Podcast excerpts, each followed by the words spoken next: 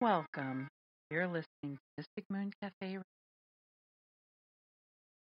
Well, hello everyone.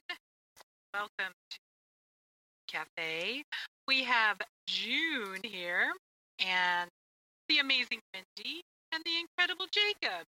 Hello. Hello. Oh. Yes. So. What you guys doing today? Well, we were thawing just a little bit. It's about 30 now, but, you know, we had that snow ice storm the other day after the 65 day, of course. Oh, my God. Yeah. It's been a chill day. Yeah, in more ways than one. Okay. The page back up again. Okie dokie. So if you are joining us, we're going to have a very special show tonight.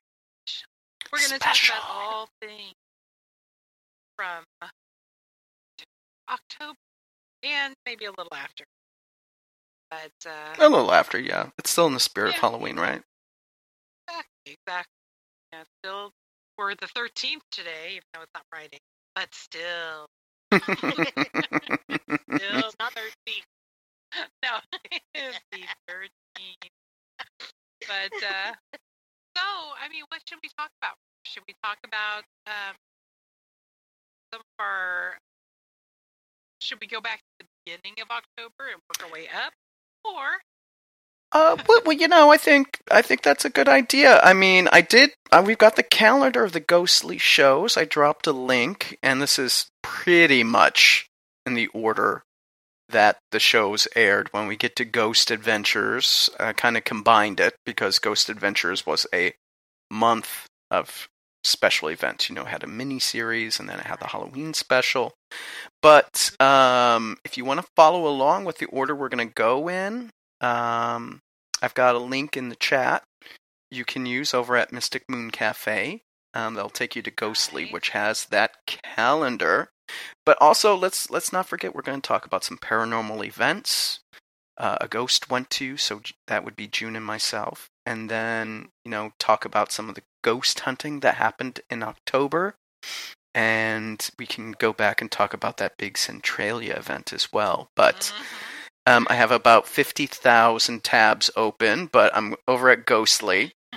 And if you just want to talk, like, these are the shows we're going to hit. So we've got Holzer Files, Haunted Salem Live. We've got Ghost Nation, Destination Fear. Actually, that one's a love order. Destination Fear came out later in October.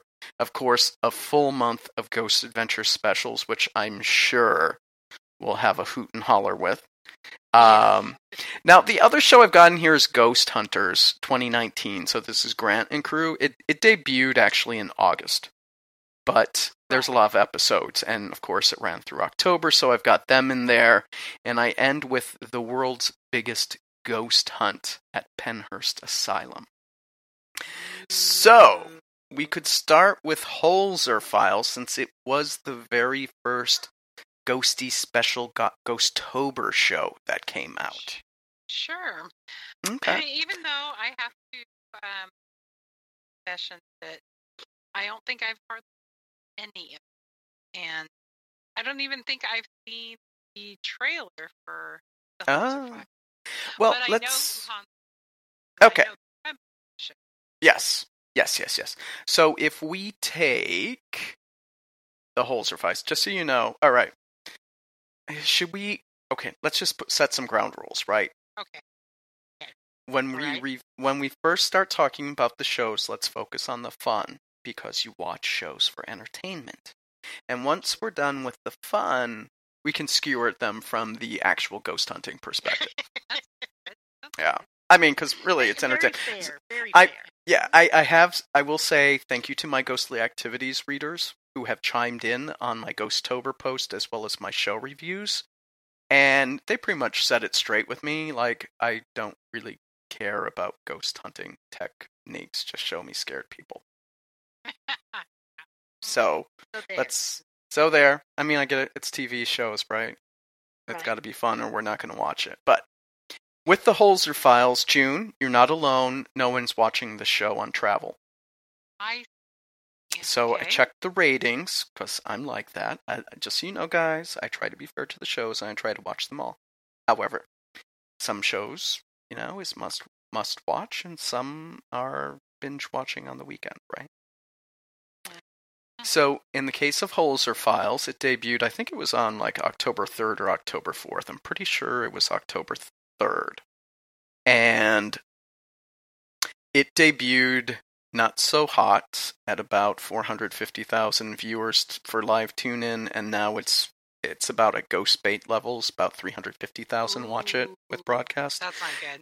That's really not good. Yeah, generally speaking, for the major cable networks, then that would be like Travel, Discovery, A&E proper. I'll just keep it to that.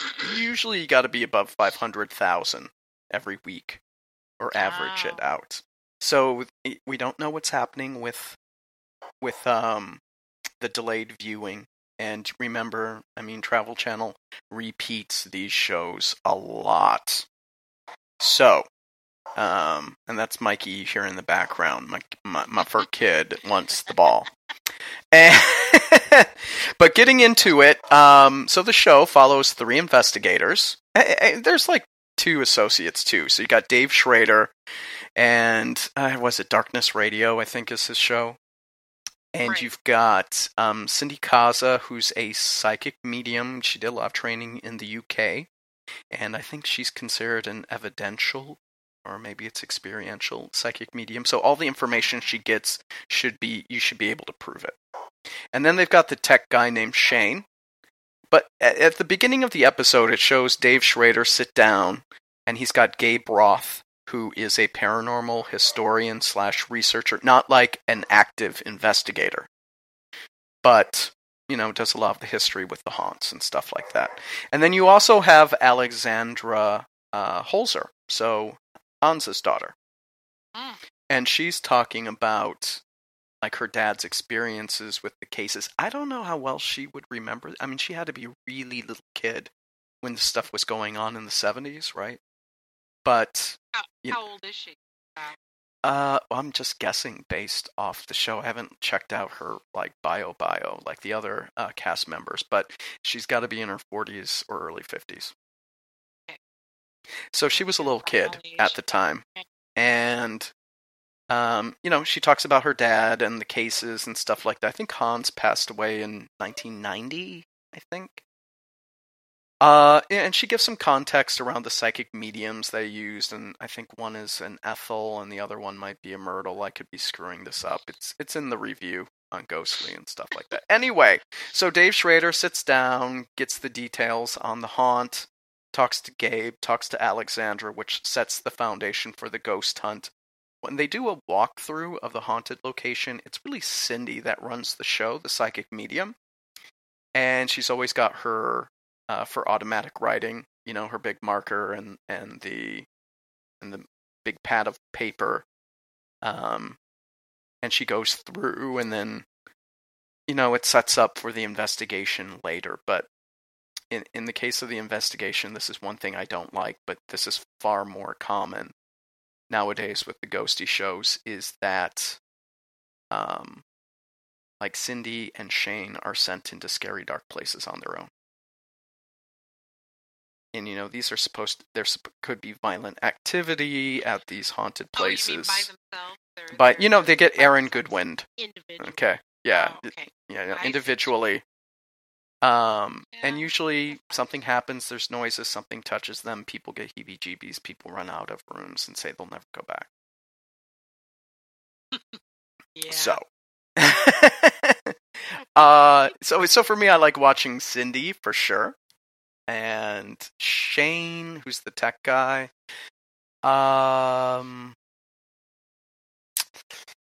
you know, he doesn't do a whole lot on the shows. Mind you, I've watched like 4 episodes, so and in the episodes he's been there, I haven't really seen a lot. Dave spends a lot of time monitoring things and moving the team around. Occasionally he's in the room where a spirit might be, gets touched, blah blah blah. And of course, there's the recap at the end of the show where they talk about the evidence that they had. And it's the same format that you see from all the other ghost shows. Research, I would say, they do a lot more extended research and recreations. But, you know, you've seen it all before. It's very much a heebie-jeebie. Cindy, you watch the show for Cindy. It's pretty much how I would put it. Okay. And, you know, I'm not into psychic stuff. And mediumship and stuff like that, because you can't prove it. But she's fun to watch. And well, yeah, that's pretty much the Holzer Files right there. So they did have one. They're doing a lot of historic places on the East Coast and stuff. So let me pull up episode guide here. Bear with me, because I have 50,000 tabs open. Okay. So, they've done the Rye House in New York. That was the premiere episode. Not much going on there other than a handprint for evidence. You know, a lot of heebie-jeebies. Let's see, I did see the one place in... It's a mansion in a park on Manhattan. And that one was pretty good, I gotta say. But still, it was people running off buildings scared and everything like that. Of course. And, they're gonna go out to the Whaley house, but I haven't seen that episode yet. You know, I can honestly say, I've been doing this since about, 2005, actually, sorry. But I have never run out of a house or a business or anything, scared out of my mind, saying I'll never, you know. And of all the places I think I've been, maybe I don't even know how many places I've been. You know, some of these days I should just sit down and count. But I have there have been a couple of places I've gotten really scared because something weird was happening at the time. But I still stayed. You know? Yeah, I mean, I've never been scared. The only time I've been scared is because some living whack job has. Yeah, I'm much afraid of living Yes. Say that a million times. Yeah. Mm-hmm. So I don't. Let's see if anyone in the chat talking about Holzer Files. I everyone that's commented on Ghostly activities about it has been into Cindy, not so much into Dave, and no one talks about Shane. So you know, I concur with the readers about Cindy Kaza. I mean, like, and she's got some star quality about her. So she's the kind of lady you'd actually want to watch do the ghost hunts. I would say she's a far more less dramatic and serious and confident Amy Allen, because I have no other. She's definitely not a Chip Coffey, okay? Aww, Chip. And his little scarf. Yeah, well, you know, that's a good segue into Haunted Salem Live. That I could only watch about 20 minutes of it. That way. Yeah. Oh, thank you. And you know, though, I have to say that I started watching this, and as soon as I started watching this, probably about 15 minutes in, that is when he died. Did not start up again, so I blame it on it's actually my roommate. And so now, yeah, it doesn't work. So she's gonna get a new TV because of the show. Just have to say. Well, so with Haunted Salem. Okay, so with Haunted Salem Live, I was actually kind of surprised they were doing it so early in the month, because a lot of the events, I'll call it like big stunt or tentpole ghost hunt things, you know, come closer to Halloween. But I get Travel Channel probably didn't want to do anything that could conflict with big Ghost Adventures Conjuring House event special. Though that one was pre-recorded. They actually filmed that one in July. I was doing some research on that, but let's get back to Haunted Salem Live. So, from the positives, I hope someone's monitoring the chat here. It'll be interesting to see everyone's opinions coming in here on the shows.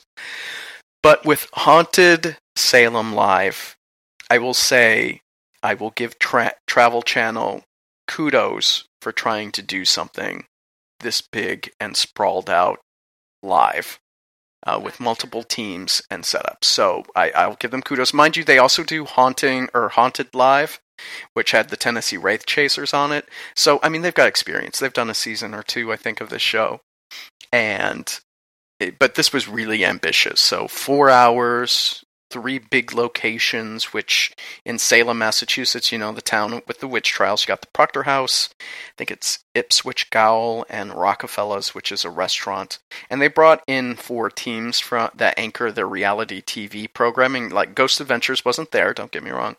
But you had Ghost Brothers and Disclosure. I watched, like, 1 episode of it, thought it was trash, never watched it again. I didn't even get any fun out of it. I'm just like, really? This is your shtick? Okay. It had Cindy and Dave from the Holzer Files, though Cindy was teamed up with Ghost Brothers. Dave kind of hung out with the host, who I think his name is Jamie Kaler. He's also the MC for Haunted Live. So that guy. So he did a lot of in-between breaks with teams. He would, you know, do his bit about where they're seeing evidence and stuff like that. You had Kindred Spirits, so Amy Bruni and Adam Berry, and you had, why am I going blank on this right now? Got Ghost Brother Holzer Files. Oh yeah, you got Portals to Hell in there, so Jack and Katrina. And there were some guests that came in along the way, like they had, you know, the Wicca community was well represented, right? We're talking about Salem. You had the guy, I think his name's Tim Wood, from Live Sci-Fi TV, which is, if you go to that site, they're monitoring haunted objects and haunted places, and you can watch the videos and stuff. So it's really well done. Again, it's mainly a website. They don't have a show or anything, but Tim Wood was there. You had the Newkirks.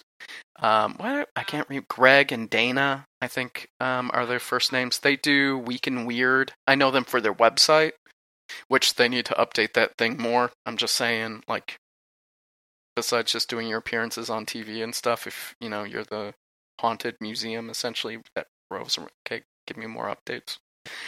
And that's just my sidebar. Okay, sidebar. Yeah, okay. Ooh, we could talk more about that. And then you had Michelle Belanger, who used to be part of Paranormal State back in the day with Katrina, and she showed up, and the guests were kind of helping the ghost hunters. But what I thought was really a nice touch is they had 4 cameras for streaming live on Facebook, so the community could give live input on what they're seeing from these very haunted locations. So that was really cool. I know on Facebook you can go and still watch that video. It's just, you know, you see like comments coming down in the chat bar, kind of like the Matrix. And you got the 4 cameras, and most of the time I couldn't see anything happening with each one of these cameras on Facebook. But then again, I was also trying to watch the show. I made it to hour 3. It started off rocky. And that was the Ghost Brothers didn't know how to use a REM pod, and they weren't very good with the spirit box. And then Amy and Adam had a gadget they don't normally use. Adam didn't look like Adam knew how to use it very well. And let's just say quickly, the teams went back to what they were strongest with. And I kind of got over the rails where I thought it went over the rails when Michelle was helping, like, Jack relax, get in touch with his different psychic energies and stuff like this for what was going on in their haunted location. The New Kirks went sigil crazy with Ghost Brothers and Cindy Kaza. And yeah, but I will say Amy and Adam, they did bring in Chip Coffey. But that when you saw Kindred Spirits, like, they kept it to what they're best at. So a lot of the EVP and how they use Chip, it was like you were kind of watching an episode of Kindred Spirits, the way they were working things.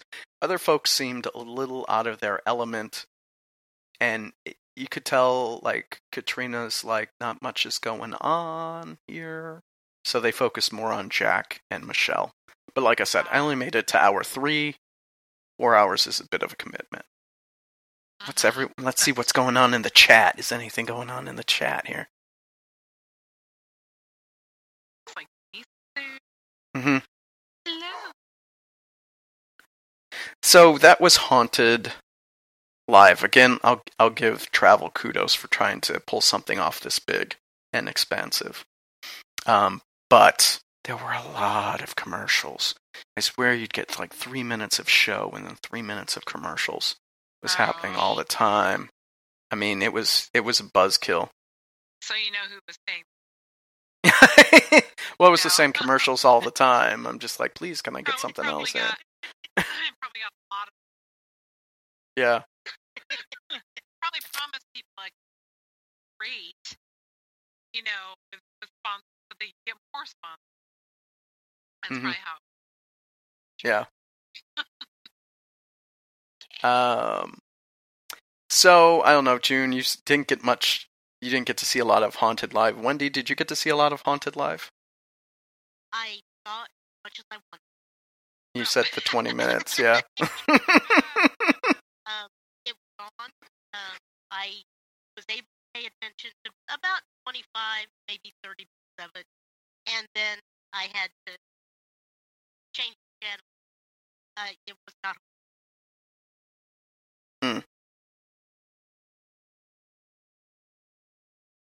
I don't remember. I came in when Ghost Brothers doing something. Something happened. All freaking out, getting other opinions, and I can't remember at all. Okay, so I was just like, oh, that sounds well. I mean, you know, like I said, I was going to like sit down and watch it. Died. I thought it was just the cable. Oh, I hate what happened. So, Nadine. Yes. Demon from hell. I bet there were thousands of other people lost their TV too at that time. Well, because they threw a brick at it from... I kid. Sort of. I kid.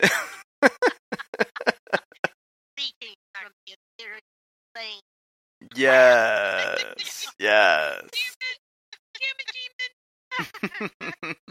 But I have a card still on the wall above my monitor here. It helps keep the airline. Yeah. Mm-hmm. Theoretically, although you're watching it, I mean, did you find it entertaining, or did you find it like? Oh. I thought it was boring. And you know, I guess the thing that was clear is you can tell who's really comfortable with ghost hunting with an audience versus who's used to more of a staged type scene setup. Yeah. So I mean, Amy and Adam probably very comfortable. Well, they started. They had nerves. You could tell when they started. They had some nerves. It didn't last that long. By the time the camera only followed them for a few minutes at a time, right? So by the time it had cycled around to everyone else and came back to them, they were pretty much back into their mojo. But also, Amy and Adam do. They've got a tour company. Well, Amy does. I don't know about Adam. And they do ghost hunt tourism type stuff, events, live ghost hunts. So very comfortable. Like if you've ever seen Nick Groff live, because, he's got a tour company, Nick Groff Productions. He puts these things up. Very comfortable with a crowd of people following him real time, stuff like that. Ghost Brothers, it just didn't work with them. And it just seemed like they're used to producers set up the events. I mean, the scenes essentially, and let's see. And then Portals to Hell. It just nothing was happening with what they were doing. But I mean, both of them are very comfortable on camera and stuff like that. It's just really out of anyone. They didn't have much going on. So. Yeah, but Cindy was with Ghost Brothers. So Jack did all of a sudden have a sound. Did you hear that? See his foot kicking the ball by accident. I thought at the beginning he might have fibbed a little something because he was talking. I will say when Katrina and Jack came on, because they were wearing different suits. And they were being filmed live, and they had cameras. They said that they could only use their EMF meters and stuff for guidance simply because they had all this electronic gear with them. So it was going to get false positives. That they brought that up right away. But then he also talked about increasing EMF, and he's got like his flashlight right up to the EMF meter. I'm like, well, yeah, it's a digital meter, so we can read that in the dark. Okay, whatever. But I thought the group that probably did the best was the Kindred Spirits group, because they didn't try to do anything too different from what they normally do on the show. And Cindy Kaza was with Ghost Brothers, and she's writing stuff all the time. But that group also had the New Kirks and the guy from Live Sci-Fi come in, so you were kind of distracted from what they were necessarily doing. Because of the guests. And I think Tim Wood brought in some kind of spirit attracting box. It's not was it a Dybbuk box? It might have been a Dybbuk box. For the spirits and stuff like that. But yeah. I wouldn't, like I said, I didn't make 4 hours. 4 hours is a bit of a commitment. But I did do 3. And I was more into, because I've studied, read all about TV production and stuff and field news reporting. So I'm just like, I know exactly how they're doing this. So that was more entertaining for me than the actual ghost hunting. See how they do. Yeah. Yeah, it's like, oh, I know exactly how that went. Okay. So that, I don't know, Haunted Salem. I mean, I hope, it'd be nice if they did it again next year, just don't do it for 4 hours and don't have quite so many commercial breaks. Also, yeah. Maybe so many do it on YouTube instead of regular TV. And mm-hmm. Yeah, they might have streamed live on YouTube, too. I didn't go check. I just checked out Facebook. But I'm not positive. Okay. So the next show that came out is probably one of the most anticipated, if not more anticipated than what Ghost Adventures was doing, and that was Ghost Nation. That came out on October 11th, I believe, and this is from the original Ghost Hunters, Jason Hawes, Steve Gonsalves, and Dave Tango. So Grant, of course, is with the new Ghost Hunters show. Right. So, did you hear, before you get into this, did they have like a falling out? Are they still friends?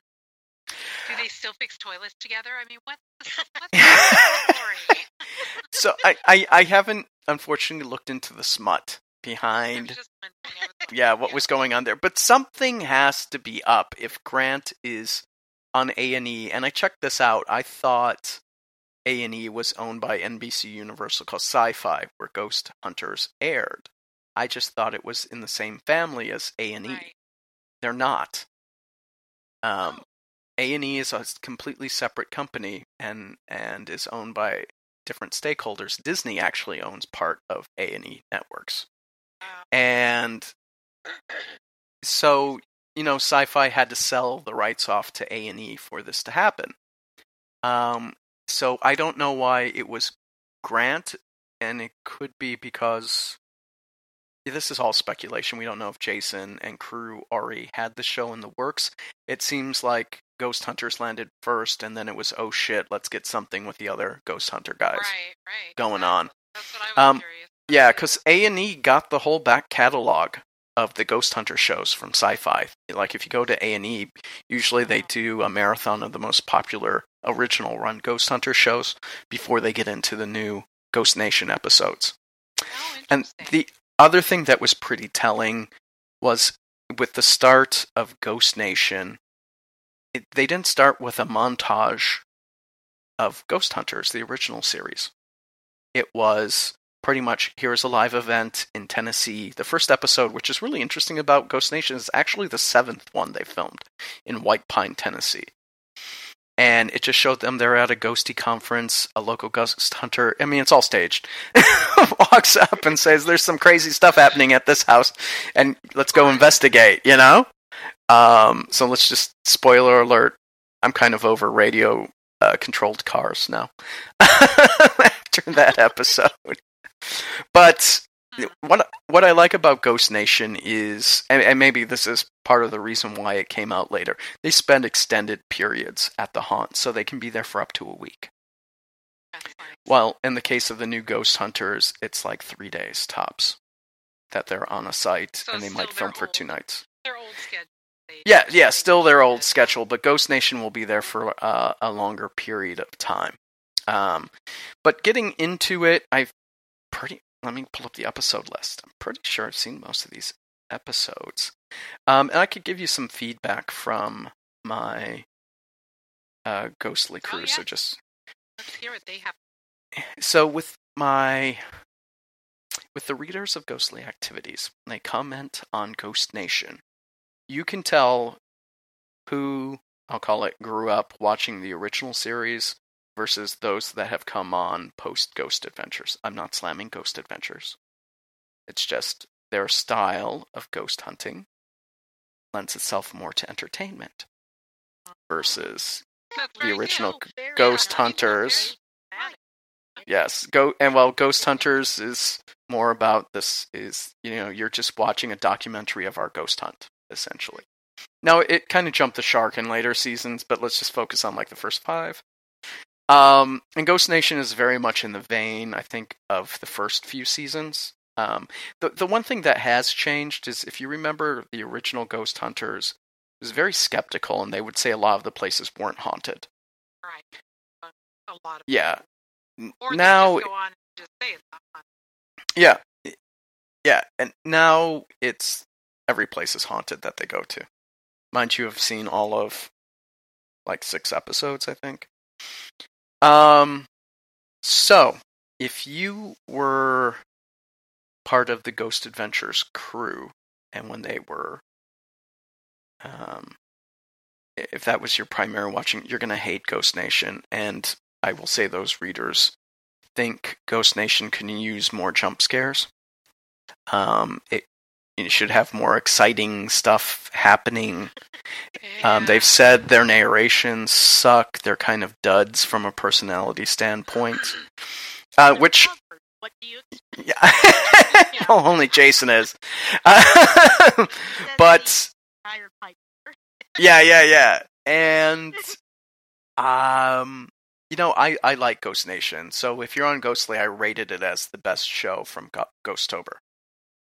And I gave it the nod over the new Ghost Hunters, which I have some quibbles. We'll get to Ghost Hunters in a little bit. But Ghost Nation, what I like is they don't use the confirmation bias gear, so no spirit boxes, no SLS Connect. So in other words, they're not showing you the ghosts, say like right. Ghost Adventures does. And we'll talk like I'm going to save Ghost Adventures ghost. Because I'm not a hater of Ghost Adventures. I'm not. However, sometimes they do make me want to throw a shoe at the screen. But with Ghost Nation, I completely get where people are like, "Well, this is kind of boring." I mean, these are pretty subdued guys. And there is some debunking that goes on. It's not like the original series. And they're really focused on private residences as well. So this is going to be one thing that's going to be, if we put in comparison to Ghost Adventures and Ghost Hunters 2019, I will say Ghost Nation is a far more intimate investigation. And also, they spend a lot of time with each one of the guys. Though Dave is much more the debunker this time around and trying to bust the urban legends associated with the haunt or get to the fact finding. I don't remember Dave being that guy in the original series, but my memory could be foggy. They were gone for a few years, right? The original series, more like Steve Tan. Steve's. Yeah, they were like tech guys, kind of sidekick. Or, yeah. Sidekick, Yeah.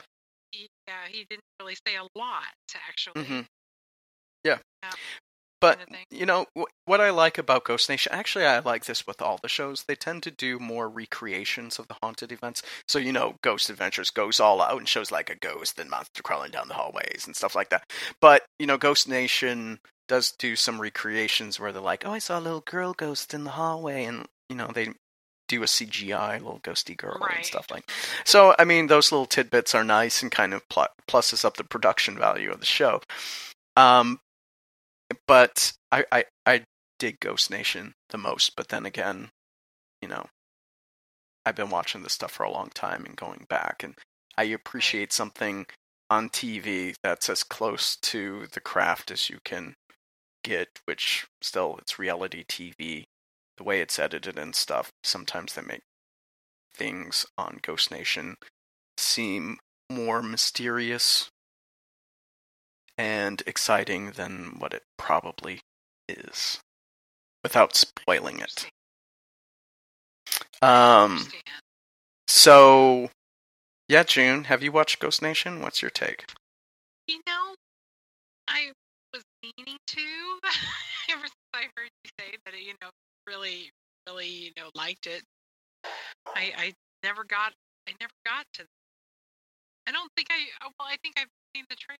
That's it. Okay. So, I think they're about. Kind of sucks. Sorry. Yeah, that's okay. We're about 6 episodes in. I know you're saving it for Ghost Adventures. Yeah, I didn't mean that. I didn't watch so many episodes of Ghost Adventures. I was gonna like Ghost Nation, but I like some of the places they go to. Like, cool. Yeah. So Ghost Nation isn't really going. It's mainly private residences. It's people's homes, just like the original show. So Ghost Hunters is doing some grander locations for sure, and Ghost Adventures always gets the best access to haunted sites. And yeah, but I really like Ghost Nation, so I'm not going to fault it. I do get the readers saying they think it's a little boring compared to. A lot of people aren't, paranormal investigators are going to think that, real ghost hunting is boring. Mm-hmm. Yep. Seriously, it's like, I remember this one woman who, her favorite show in the world was Ghost Adventures. Mm-hmm. And when she came on to investigate one of her first investigations, she's like, this is it? Oh, God. So boring. And she just kept saying that. I was like, unless something's happening at the time, you're hearing, voices or you're hearing something around, things like that, then it's going to get a little aren't hiding it. Yeah. Sorry. Yeah, I do tell folks, it's like with the shows, remember they're going to be there for filming for 3 or 4 days.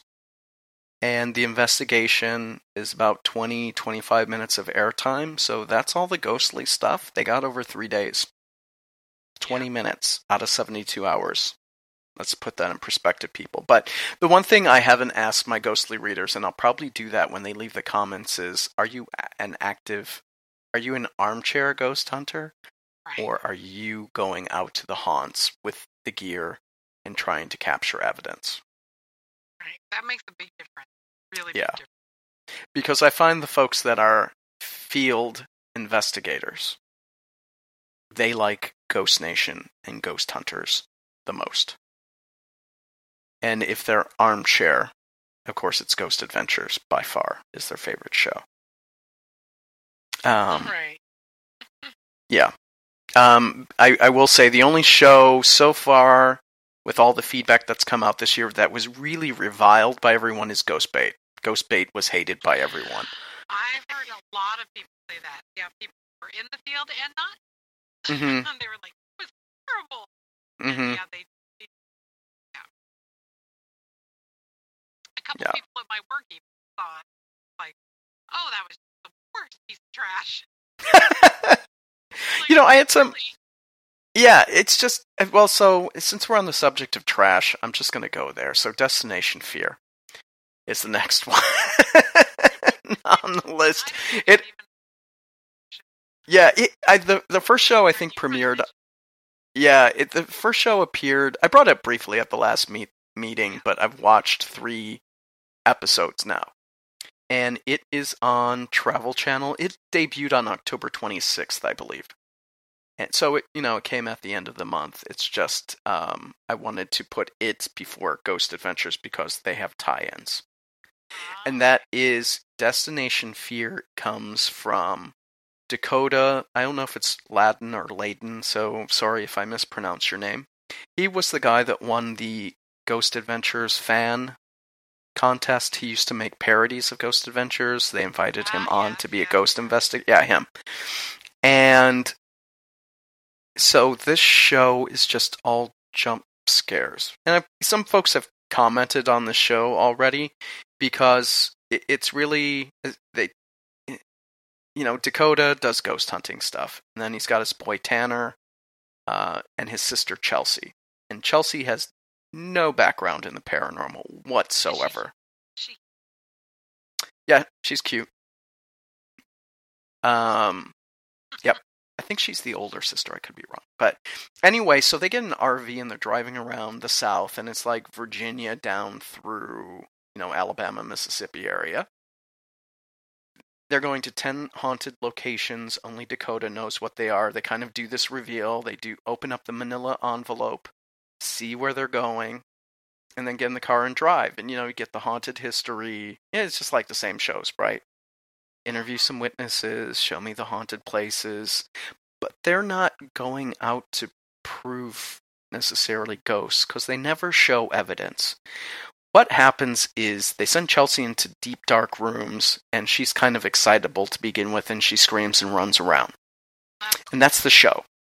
Was she the misadventures of my trailer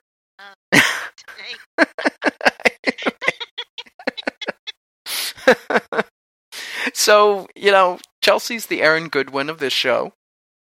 And nothing really happens with Tanner. But anyway, it's just they try to get scared and they record it. They go into these things and they just have their handheld camera. So June, my industrial strength camera. That's pretty much what they have, and they go into these really haunted places, dark places, and get kind of freaked out. And that's the show. So when people have written on Ghostly about it, or commented on it, they're like, well, if you're going to do that, at least show me that you got a ghost, right? Of course. So they've been to Brushy Mountain State Prison. I think that was the debut episode. Sadly, I did not go there. Ross, he filmed great stuff. Yeah. Oh my gosh, they had really cool stuff happening there. Mm-hmm. And the Old Pittsburgh Hospital, which is in Pittsburgh, Tennessee, and it's down by, I think, Chattanooga. You know, so really great locations. I mean, I watched it. It was kind of like haunted voyeur porn, I guess, because it was really cool to see. I mean, this is one of the reasons why I watch all these shows, is it's like, show me the places I haven't been yet. Yeah. Just go there. Yeah, just, can you just like put the drone on a very slow procession down these haunted hallways? Thank you very much. I want to see this, you know, I want to see this haunted location. So that's one of the main reasons I watch the shows. Just, I'm going to be fanboy here. I watch for the haunted locations, and I watch for the tech, the gear. Because, like, do they have? Exactly. Yeah, pretty much, yeah. I made my list today of things to get. I'm like, what is this gadget? How does it work? Oh no, this thing's bullshit. Yeah, well, a lot of it's not on Amazon, so a lot of the equipment manufacturers have wizened up, and you don't get it on the Amazon Prime so much anymore. Yeah, I gotta tell you, I don't have anything really great to say about Destination Fear. I mean, it sounds like I'm hating. I'm just like, you know, it's a ghosty show. You know, I just don't need perpetual jump scares. You know? So let's see if anyone had something to say about that. It's okay if you hate what I'm saying, you know. It's just Destination Fear. I hope it kind of goes away. So Destination Fear is probably perfect for, you know, for entertainment value. You know, and armchair ghost hunting. It's just meh. Are you guys hearing that? Yes, I am. Oh, I'm not hearing anything.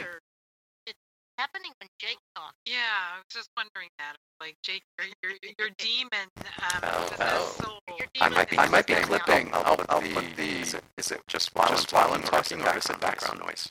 Yeah, it's just while you're talking. Okay, so maybe the mic is. maybe the mic is too close to my mouth. I mean, it's the same headset you guys got. Yeah. It's my demons. Something. Oh my goodness. Oh my god. I mean, it sounds really like it's extremely distorted. Oh really? Has it been going on the entire time? Now hard to tell thing. Yeah. I'm reading your list because we can see you on the But you can't actually make up what I'm saying. And a little bit of a quick echo. Yeah. And it's that. Oh, wow. Oh, well, you know, if you guys want to chat, I can hook up my other mic. Okay. So, I mean, talk amongst yourselves, and I'm going to... I gotta let the studio run here, so I'll just mute my end until I've got everything set up, okay?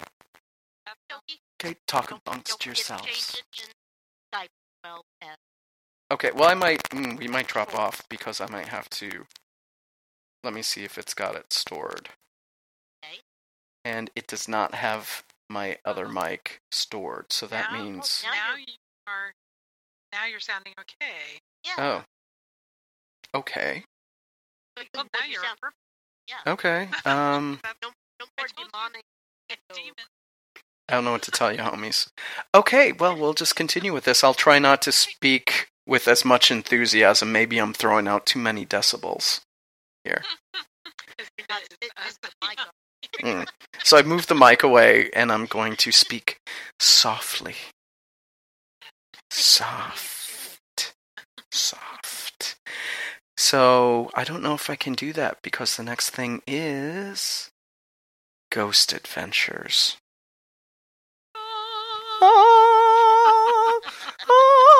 Okay. So let's talk Ghost Adventures, right? I don't hate on Ghost Adventures. I usually watch it every weekend. Because, you know, on Travel Channel, it's a whole, like, it's a whole Ghost Adventures marathon all day, starting at, like, 2 or 3 in the afternoon, right? It's always on. I will say from a flashback episode, if you haven't seen it, when Ghost Adventures went to was it Eureka Springs, Arkansas, to the Crescent Hotel. I thought that was an exceptionally well done investigation and evidence that they collected. I mean, you still get jump scares and stuff like that, but let's just say Oh, you did? I'm jealous, girl. Wow. I'm jealous. But it actually, I was really into the ghost shows. Or not ghost shows, oh my gosh. Before I was into paranormal investigating, I stayed there. And there were a few places I remember getting kind of eerie feeling, but it was a really cool hotel, really cool. And Eureka Springs in itself is an amazing town. I actually almost thought about moving there before we moved out here, just because it extremely has a really nice artist community.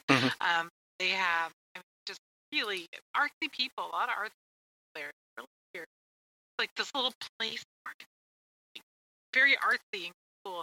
They call it the little San Francisco of the Midwest. I guess it would be the Ozarks. Wow, okay. Yeah, because being from the Midwest, Arkansas is not the Midwest. Yeah, that's what I was thinking. Kansas City is deep. Yes. Kansas City is I know a lot of people that don't count Missouri as part of the Midwest anymore. They're like, they got all southern on us. Right. I kept thinking, well, did we lose the whole West Coast, and now because they moved it east. Interesting. I didn't know that. Like Michigan and what? Yeah. What? But it is a big town, I have to say. Eureka Springs is just that the homes, they have little Victorian homes everywhere, and it's really cool. I think we need to take a little trip down there. Oh no, I am totally down. I was actually looking into it, so we'll just do some quick vacation planning before we get into serial killer spirits. But you can get a cabin. It's like $500 a night, but it sleeps like 6. That would be fun. So we could go down there and then do the investigations and stuff. But we'd have to fly into Tulsa and then drive like 3 hours to get there. Fly into Kansas City and carpool. Okay. That would be fun. Yeah. We could do that. Okay. So what is probably 3.5 hours? Yeah, I think so. About 4 hours, I think. If I remember right, driving over there. But yeah, it was really cool. I really loved it. Yeah, so when I saw that ghost hunt, and I immediately fell in love with the hotel and stuff. But so if you get a chance, watch the Crescent Hotel episode. And what was really cool. Like I did see that. Okay, and I think it aired earlier this year, actually. Maybe it was in the fall of last year. Old episode. No, it's in the past couple of seasons for sure. But what was really interesting after the ghost hunt, right, Zach and crew have packed up and gone back to Nevada, they found jars of body parts buried by the cabins. Really, or was it? No, this was new. It made the news. Okay, so. that's always a lot more credible when I find out. Yep, it made the news. Yeah, for sure. But somebody crossed the moonshine down there, and some revenue got. These were cancerous organs that they found, so I'm assuming the people that went there for the water cure, and it didn't work. Yeah, but so let's talk some shit about serial killer spirits. So,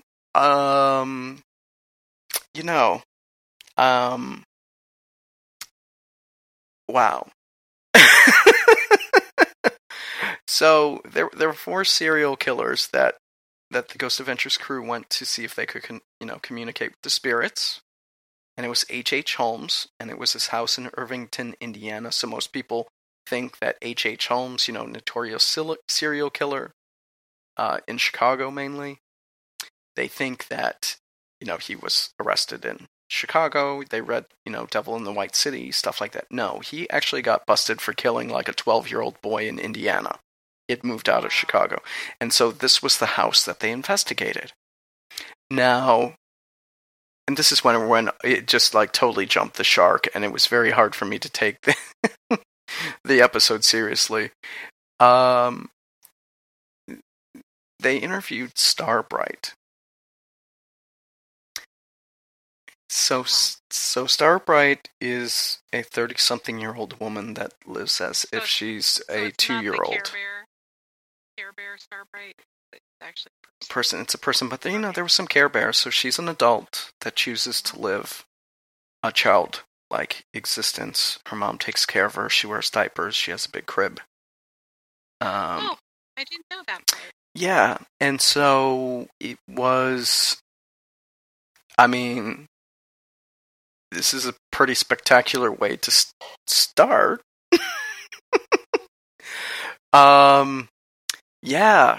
It was so off the rails, I didn't know how to take it. This one was really crazy. They talked about soldiers in a bedroom. It was just all over the place.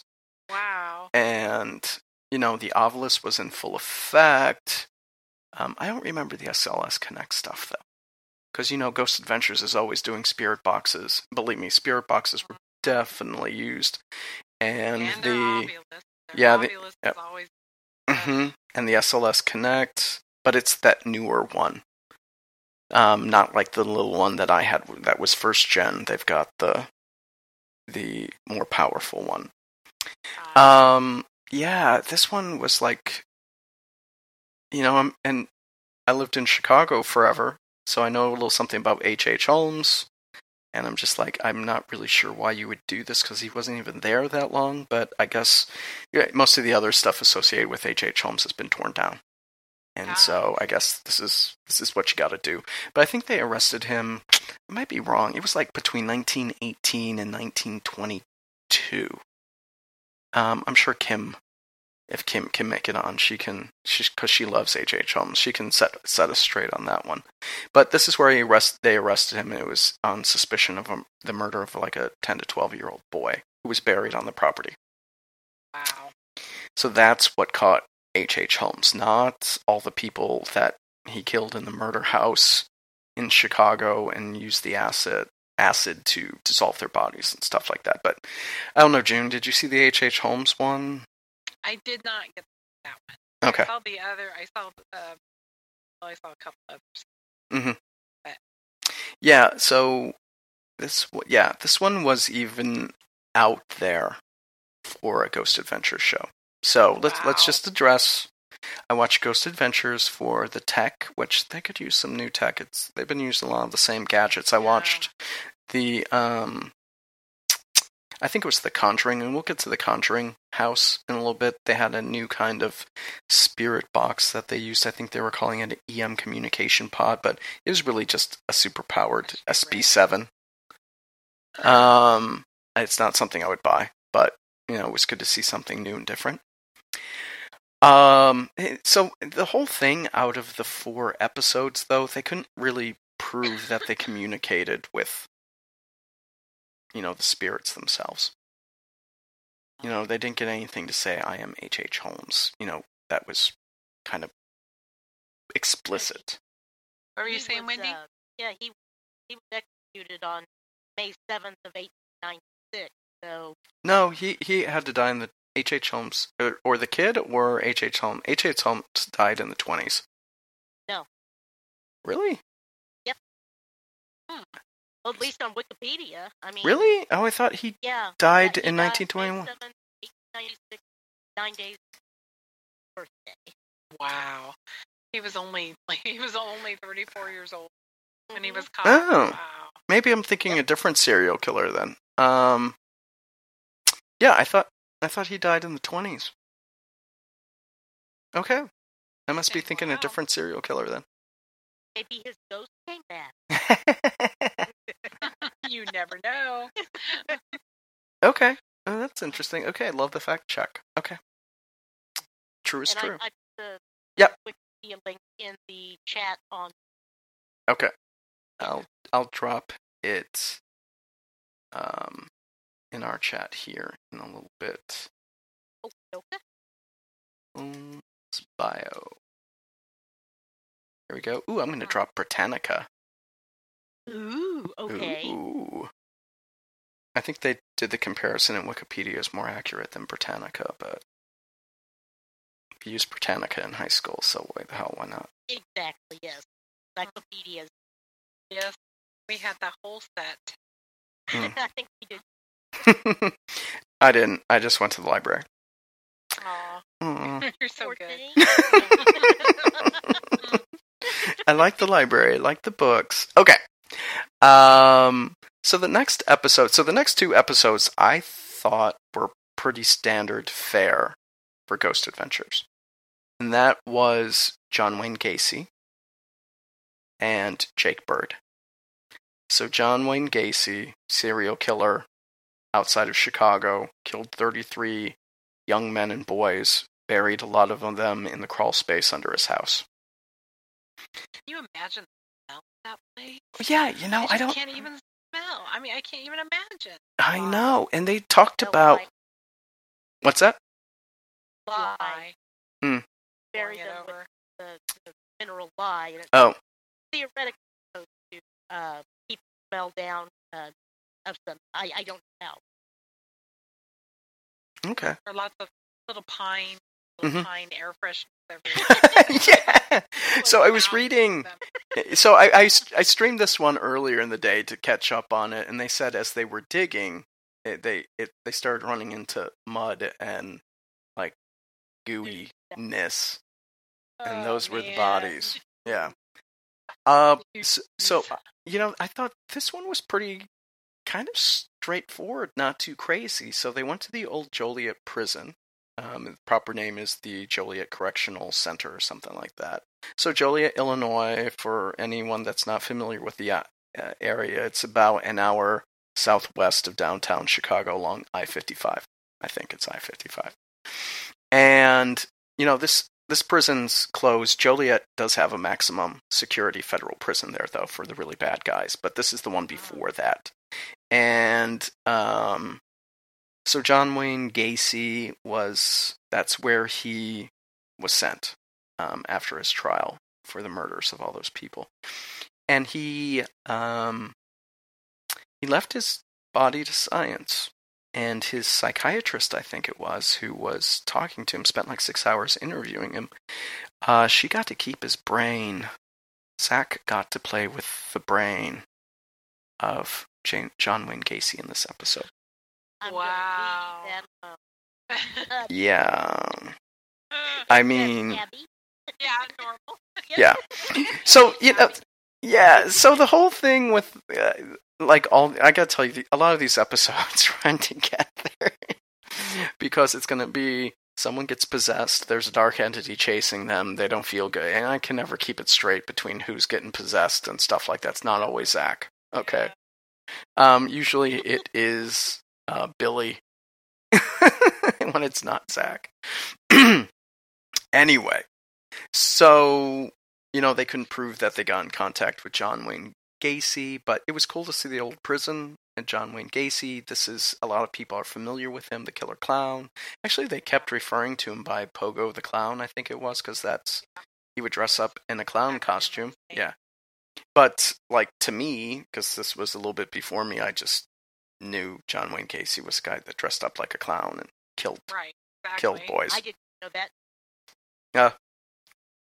Yeah, I don't think he killed them while he was dressed up as a clown, because that would be really creepy. I would totally want to see the YouTube videos for that. But, you know, that was the episode. I can't, you know, there's always something happening on Ghost Adventures. So it really well paced.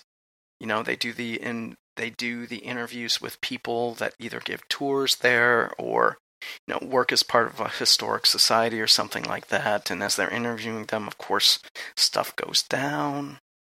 You know, and then they go into the investigation, and it's standard Ghost Adventures. Yeah. Stuff. That's ridiculous, though. It has to go. I'm telling you. Well, and then the Puck. They're the same things. The Paranormal Puck.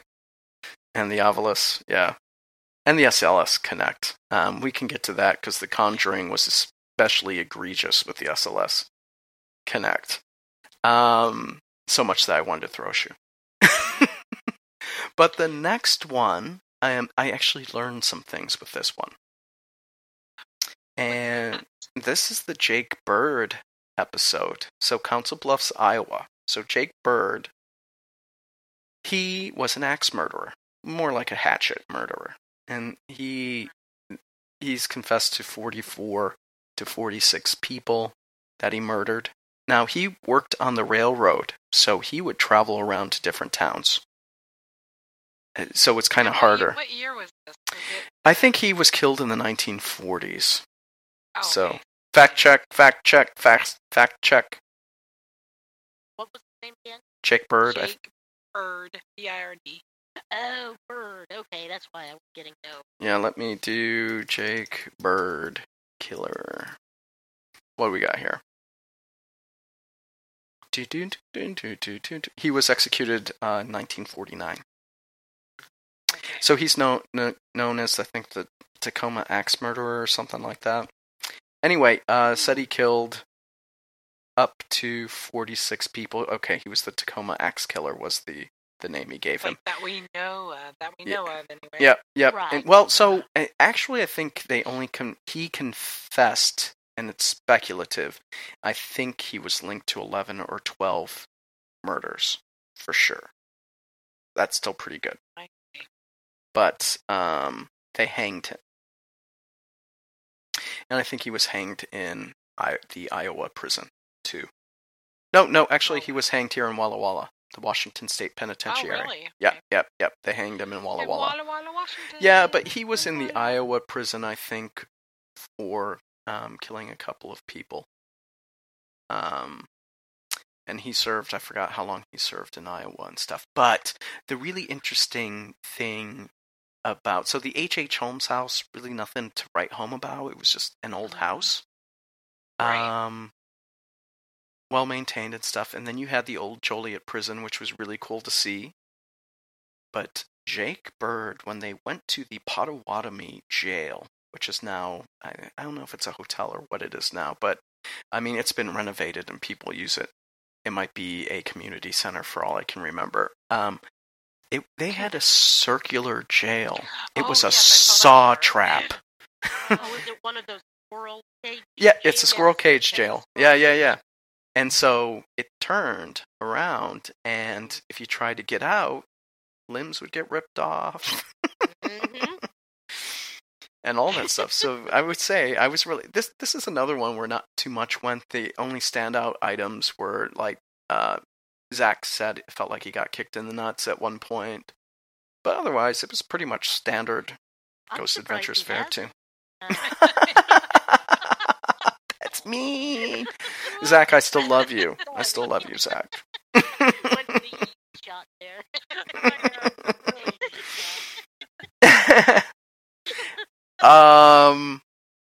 And so, it was really more the location.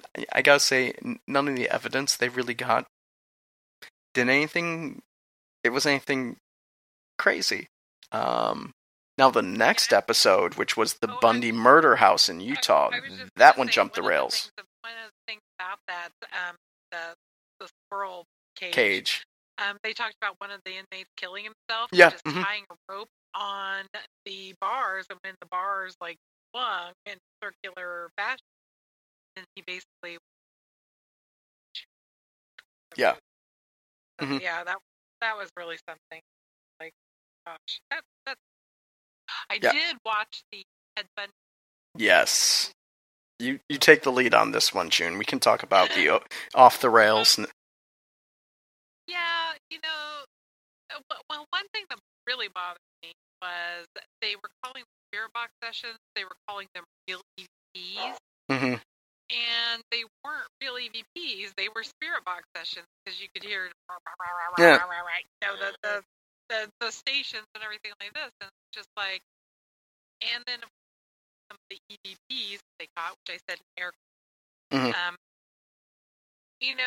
it's like it was very suggestive. One of the things I thought was kind of funny was the Paulo Sandoval. Oh yeah. And what's his name said that the Sandoval is like mosquito repellent demon. Oh. I was like, really? And how?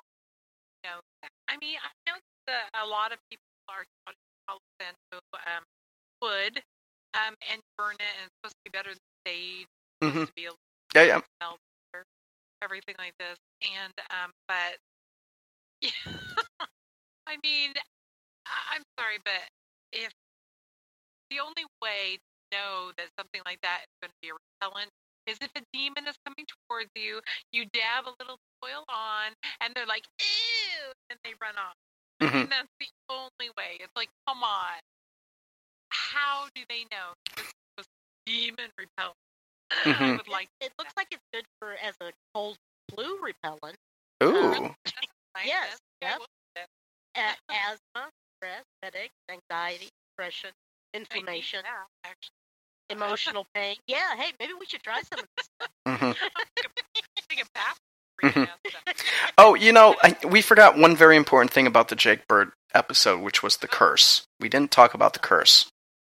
I didn't see anything about it. Oh, they brought it up a couple of times. So with Jake Bird, after he was convicted and before he went to the gallows, there was a curse saying anyone associated with it will die, and 4 people from the judge to, I think, a jailer and his defense attorney or something like that, they all had heart attacks. And then one person... How did the other person die? There were 5 deaths, everyone intimately involved with Jake Bird and his case. 4 heart attacks, and I forgot how the other person died. But how long since the trial? It was over a 2-year... Because he was hanged, I think, 2 years after. Yeah. So it wasn't like over a 30-year period. No. It was pretty... But there's like no legacy to the curse. From what I could find.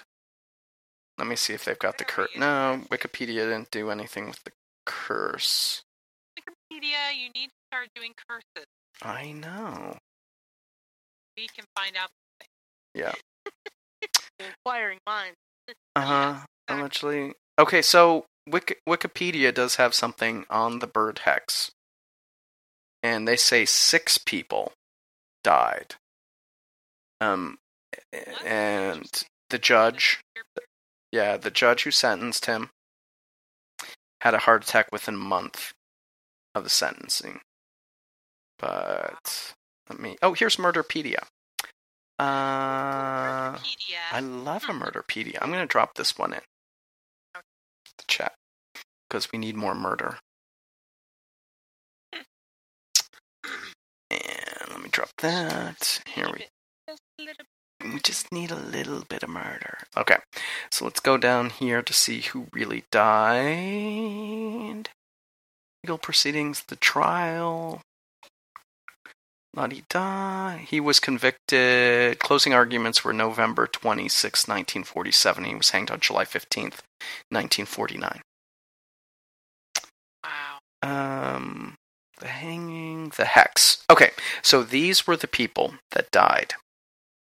So Edward Hodge, who was the judge, he was 69. This was 1948. That could have just happened anyway. Joseph Karpak, I might be mispronouncing it, Undersheriff 46. Died in 1948. Everyone died in 1948. Wow. George Harrigan, who was a reporter, he was 69. That could have just happened. Yep. Sherman Lyons, police detective, 46. James Selden, the defense attorney, 76. He was 76. 76, yeah. In the 40s. That age, yeah. Yeah. It says that, all the men... Time, right? Oh, here we go. So, also, a 6th man, who was one of the guards assigned to death row, died of pneumonia 2 months before the execution. So that was definitely... That would have been May... 1949, so there's one in 1949. But no other deaths associated with the curse.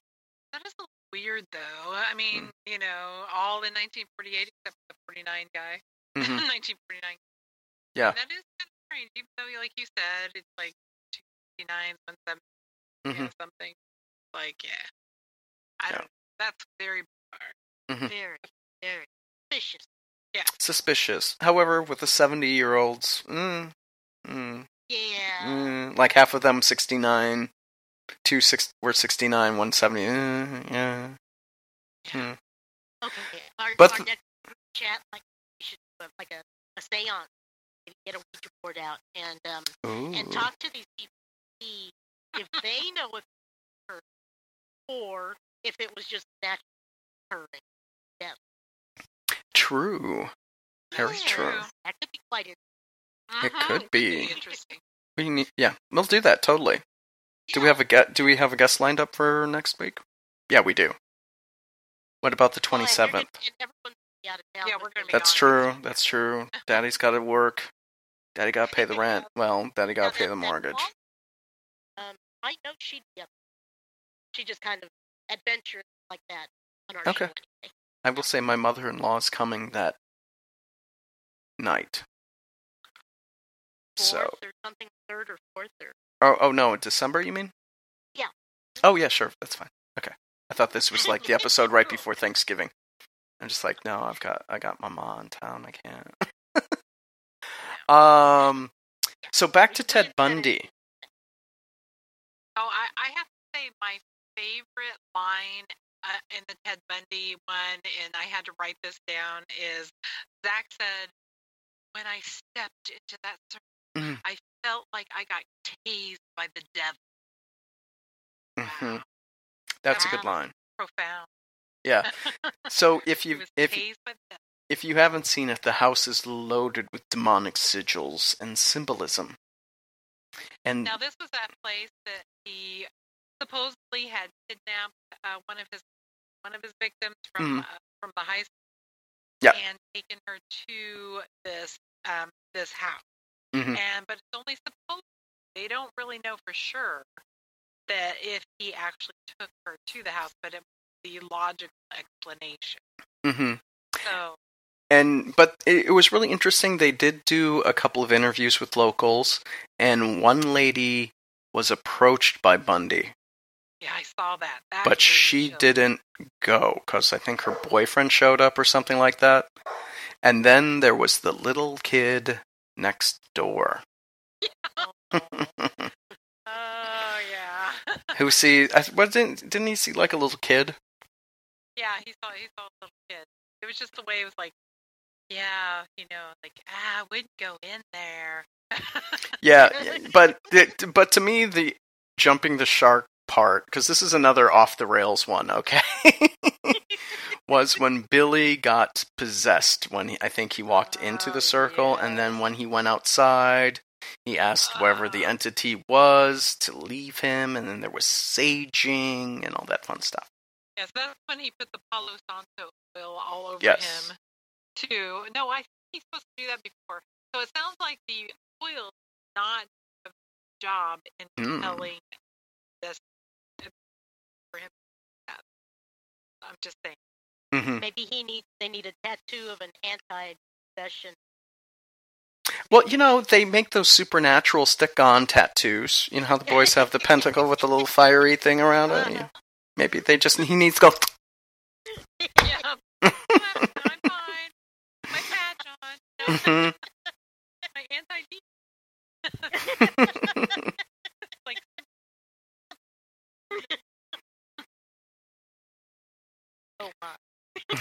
anti-D. Oh, my. Yeah, so that was serial killer spirits. I mean, if I had to compare this year's Ghostober miniseries with 2018's, 2018 was Graveyard of the Pacific in Astoria, Oregon, and the area there. I'm firmly on the Graveyard of the Pacific. That was when Ross was on too. He was on because a ghost got to investigate a lot of places, and so yeah, it was pretty cool. Yeah, it was one thing, I really liked it where Ross just basically showed up and showed what a ghost got when we investigated that place, whatever. But he didn't kind of stay around or anything like this. It was just like, here's what we had. Okay. Yep. But yeah. So it was pretty funny. Yeah, but I mean, overall, nothing with too out of character for Ghost Adventures for this mini-series.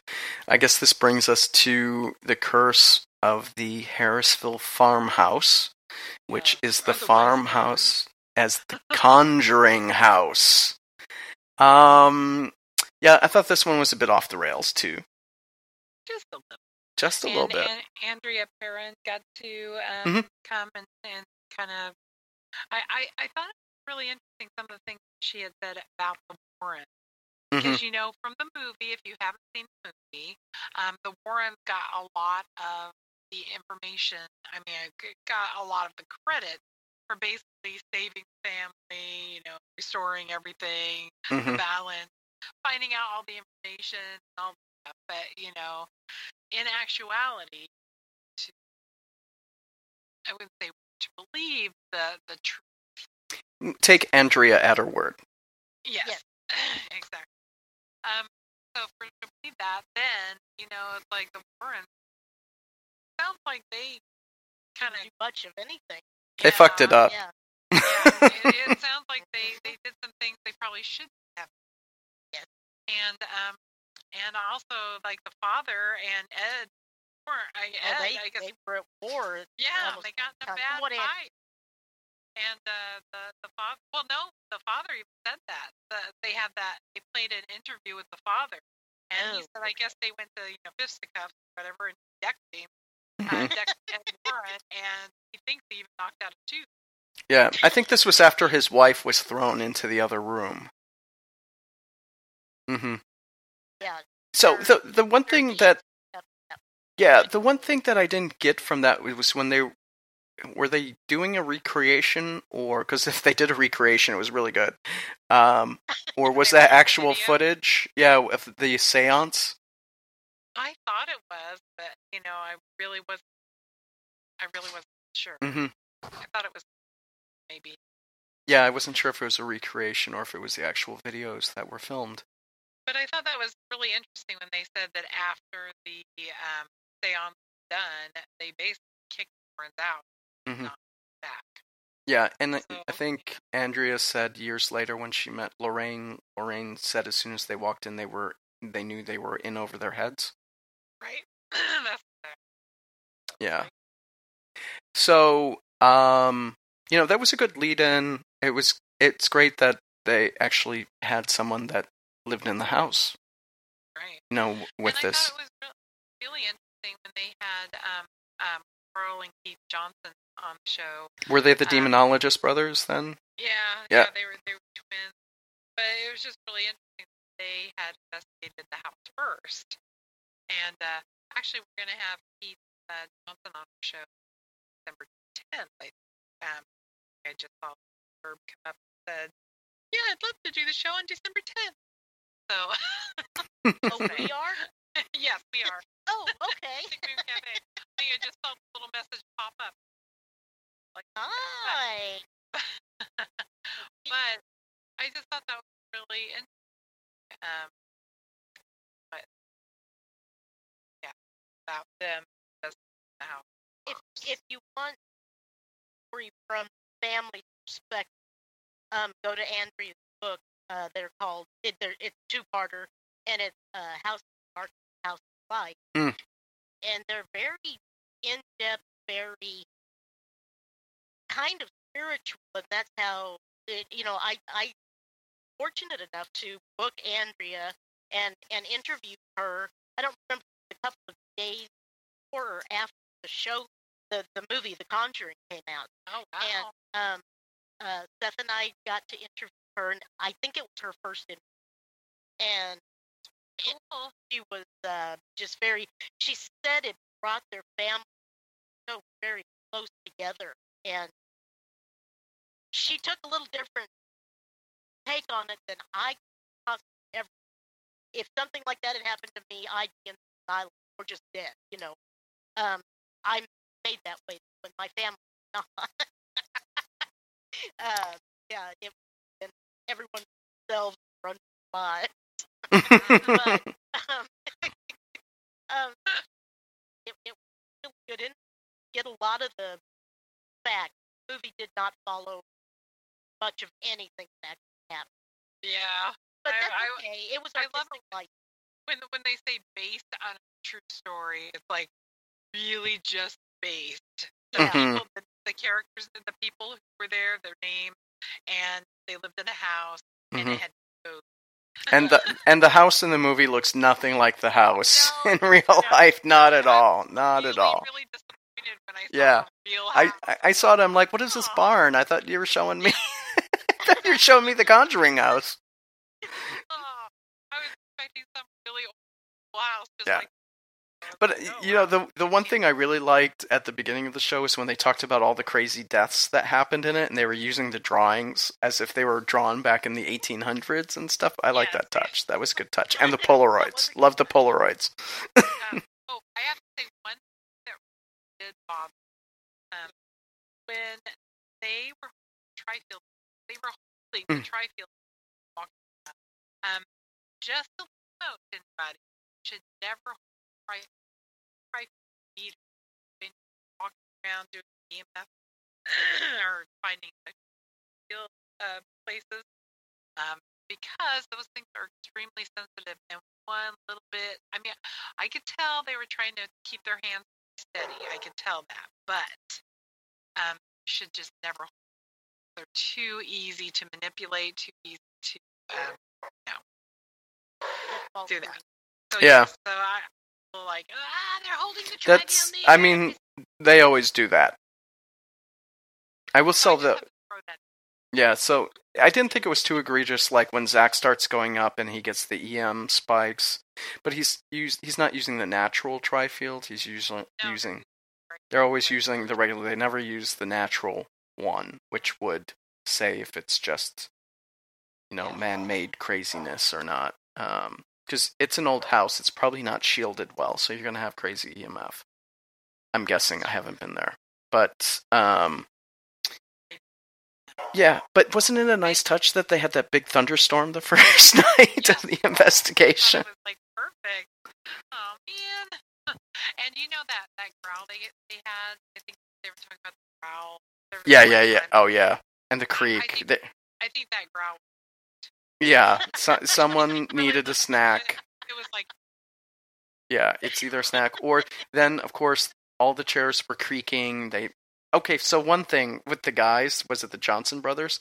Who walks around with a cassette recorder now? Did you see it when they're walking around? I think he still does. Yeah, he still does old. Still does the old. I mean, don't get me wrong. I thought it was a really great throwback. It's just... Wow. That's not something I'm used to seeing nowadays. Seriously, it's like, you know, those are. You know, I like to. I have my little. What is it even called? I have my little paper. Mm-hmm. Oh, like the little handheld ones with the mini cassettes and stuff. Okay. I have a little one and a.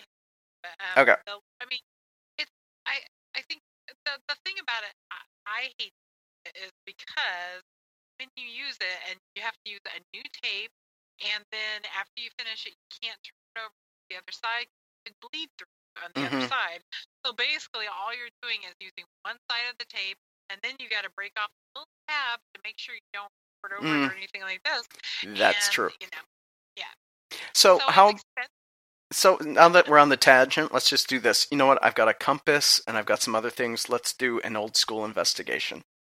I think that'd be great. I'll get the Polaroid and I'll get the compass and the tape recorder. Oh, you do? Yeah. Okay. I just haven't got any film. I just need to turn off the Amazon. Okay. Because Zach, did you notice how with the episode they did have the old school gear for this one?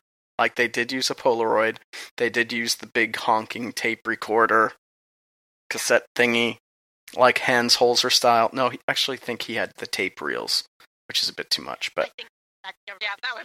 Yeah, that would be... Reel might be really much. So, you know, let's do an old-school ghost hunt. That would be a really fun thing. You have to do it at some... do fun experiments. Yeah. because I've got, let me drop my article. I did an article on ghost hunting without fancy gadgets. But it does, I mean, it does kind of suck, the tapes. That's one of those things where, you know, you really have to go the extra mile with tapes. But we have to know that that's, you know, kind of where we are with magnetic tape. And, you know, it's like, it makes me wonder, I really need to do that more, is put a digital recorder and a magnetic, you know, tape recorder right side by side. And, you know, if one gets, see if one gets CP and one doesn't. You know, it's really controlled. Yep. Well, as controlled as we can make it. So this is what I've got. Pen and paper. Compass. Tape recorder. Chalk. Bells or chimes, especially the kinds with the string. I have bells. Film camera, and that could be a Polaroid or... I mean, you can... I don't even know if... Like, how do you get regular film nowadays? Oh, yeah. I mean, you could go out there, but I'm like, who develops it still? Amazon. Okay, yeah. So this is why we're going to do Polaroids. Yeah, Polaroids. We'll do Polaroids. Yeah, maybe. Yeah. I know they've done some negatives for me to make it to sure. Okay. Well, you know, since we're on the subject of this, so just wait. So we had Dark Entities, Zach felt pain. I mean, it's pretty much par for the course. There was some provocation. I think we should probably talk about the controversy, because the previous owner came out and said everything was faked. What the cop said was fake. And then the new family, I think it's the Heinzers. What was their name? They came from Maine. They're actually Heinzen. So there were claims by their paranormal investigators hailing from Maine. They want to open the farmhouse to the public. So they... they're going to be making money. It's going to be like kind of an Airbnb investigators. Yeah, so what I'm getting... Yeah, and so it's... What the article, and I posted it. Yeah, oh yeah, for sure. Like, let's go. Let's do a New England trip. They got all those haunts. But, awesome. You know, we have to address the claim that the previous owner, who owned it for 32 years and never had anything happen. Okay. And she said no one drowned, no one got hanged, all of this stuff in the article. So I posted it. Her name is Norma Sutcliffe, and she owned the house from... I don't know, but she owned it from... I was going to say she...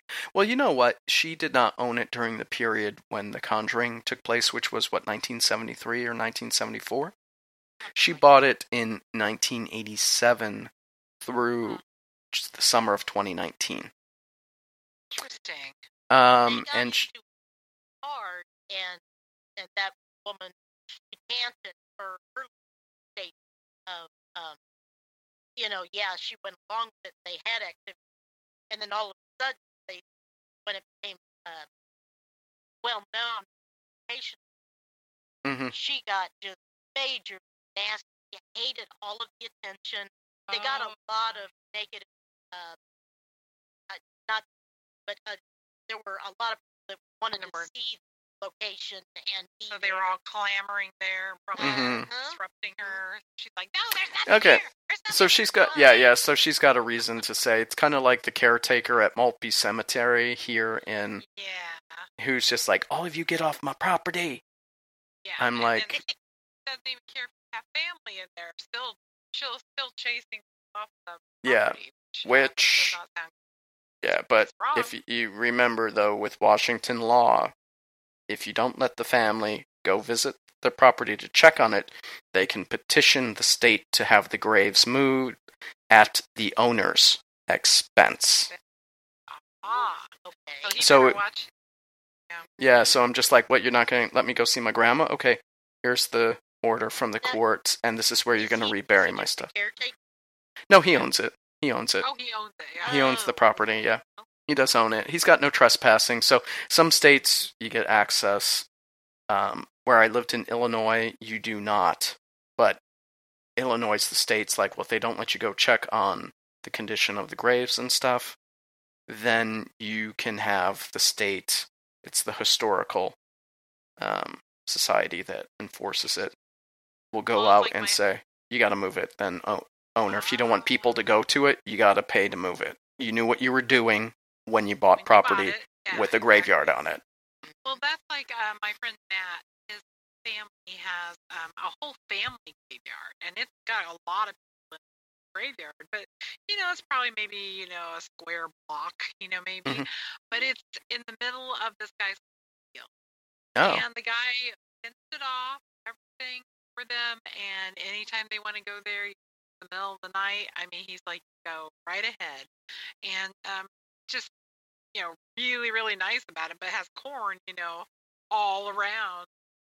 Very, very spooky. Mm-hmm. But I think I saw that.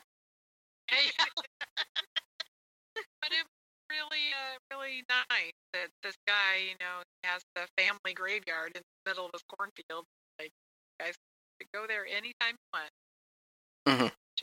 Let me know if you're going to. So run you off the property. Yeah, but there's other. Yeah, so in the South, though, the South is pretty good about saying you have to provide a pathway for people, and it just has to be reasonable, which is you can set it 8 a.m. to sunset or sunrise to sunset, but you have to do a path. The other thing is, if it is a path, the county or the state will maintain it because they'll view it as a public road. Since there'll be a lot of traffic and stuff. Well, there could be a lot going. Yeah. But, some states are different. There's only like 7 where it's not very good. It's Washington is one. Illinois is the other one. So, but nothing. On the subject before, because we got like 20 minutes left and we have some other things to hit up here. But I think we have another show to go through.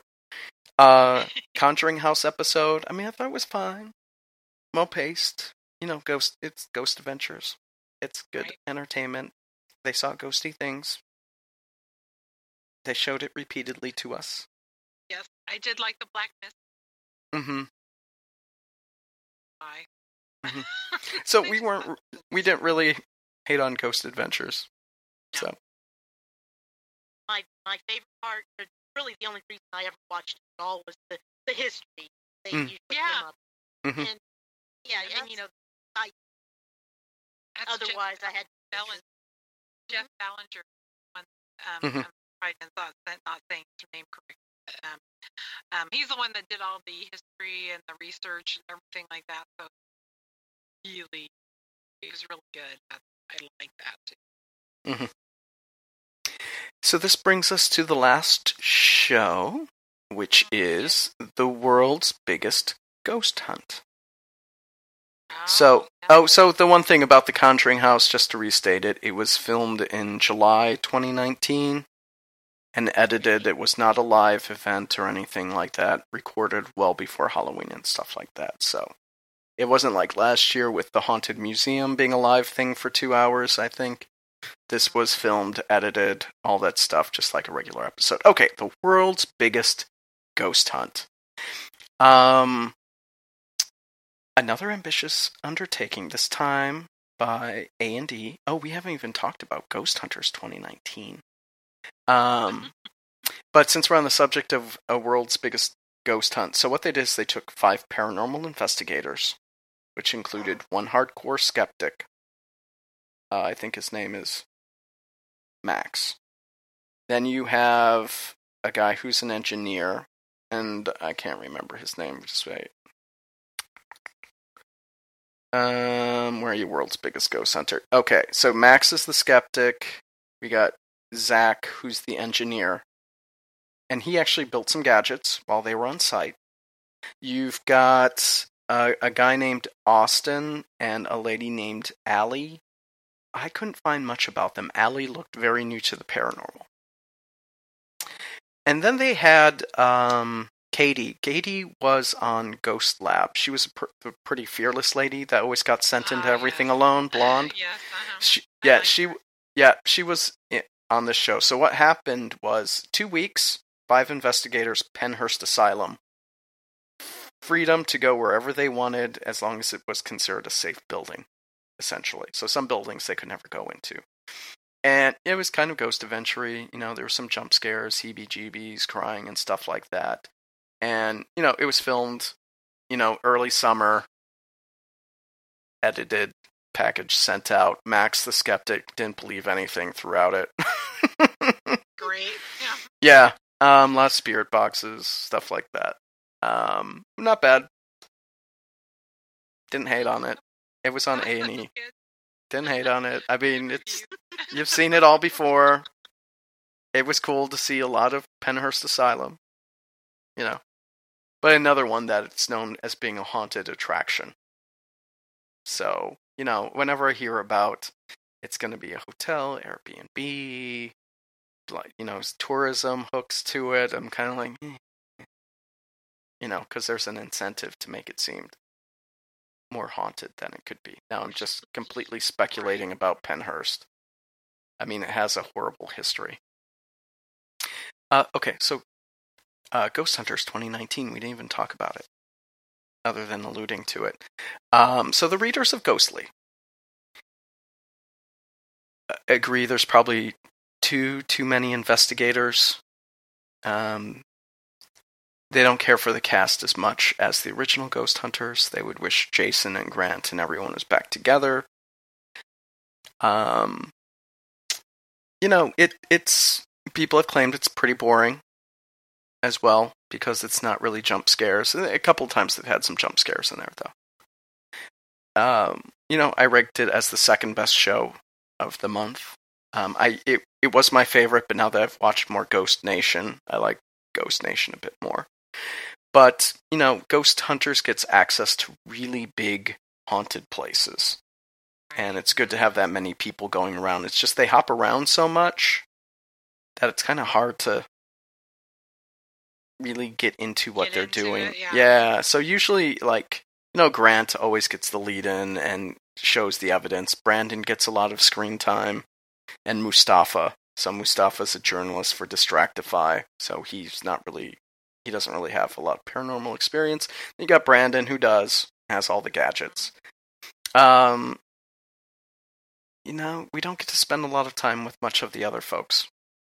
So, that's my big complaint, is we don't get to see them really doing their thing as much. Yeah. So, I mean, I like it. Well produced. I can't. Good Ghostly entertainment, I guess. Yeah. Best way to say it. I have a review of it up on Ghostly. Yes, so go check out ghostlyactivity.com. I did drop a link. A lot of the other things too. Yeah. So I can read it. Oh yeah. Someone wrote a really long email about it. or comment about it, but I'm not going to read that one. So, let's talk about ghost hunts and paranormal events. Ooh, let's see. Where do we start? Let me look back. I do have to mention that if you haven't seen New Top 5, one of my favorite things actually to watch on YouTube, Nuke's Top 5. A ghost was actually featured on Top 5, so you might want to check it out. Just do a search. Probably just ghost. And then Ross Allen, too. It's pretty cool. Did about the screaming ghost. It's really a cool thing. One of my favorite clips that Ross showed gave me. So it's like, that doesn't happen to me. I don't usually get. But anyway, I just have to mention that. And then our Centralia event, Supernatural Folly. That's where we did kind of a bunch of paranormal investigations for the whole town of Centralia at different places. We did Shady Lady, which is an antique store, and she has a brothel upstairs, which was pretty amazing. I absolutely love that place. We did Bead Opus, which is a bead store that has some a little bit of paranormal activity in there. We did the Old Fox Theater, which has been gutted and is actually being made into this spectacular new kind of theater, which they're doing. It's really it's gonna be beautiful. I can't wait to see the finished product, I guess you'd say. And then we did a small investigation at the Anderson store, which has a lot of really interesting, I think, more residual activity than anything else. Sounds pretty cool. And I think that was it that we did. I don't think I left any place out. Well, J&M. Oh, for Centralia. Yeah, that's Centralia. Yeah. Centralia.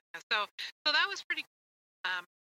So after all that, they had a ghost walk where we were stationed in each of these places that we investigated, and we told them more about the investigation. So it was pretty fun. It was a long day. It started at noon, and then it ended at 10,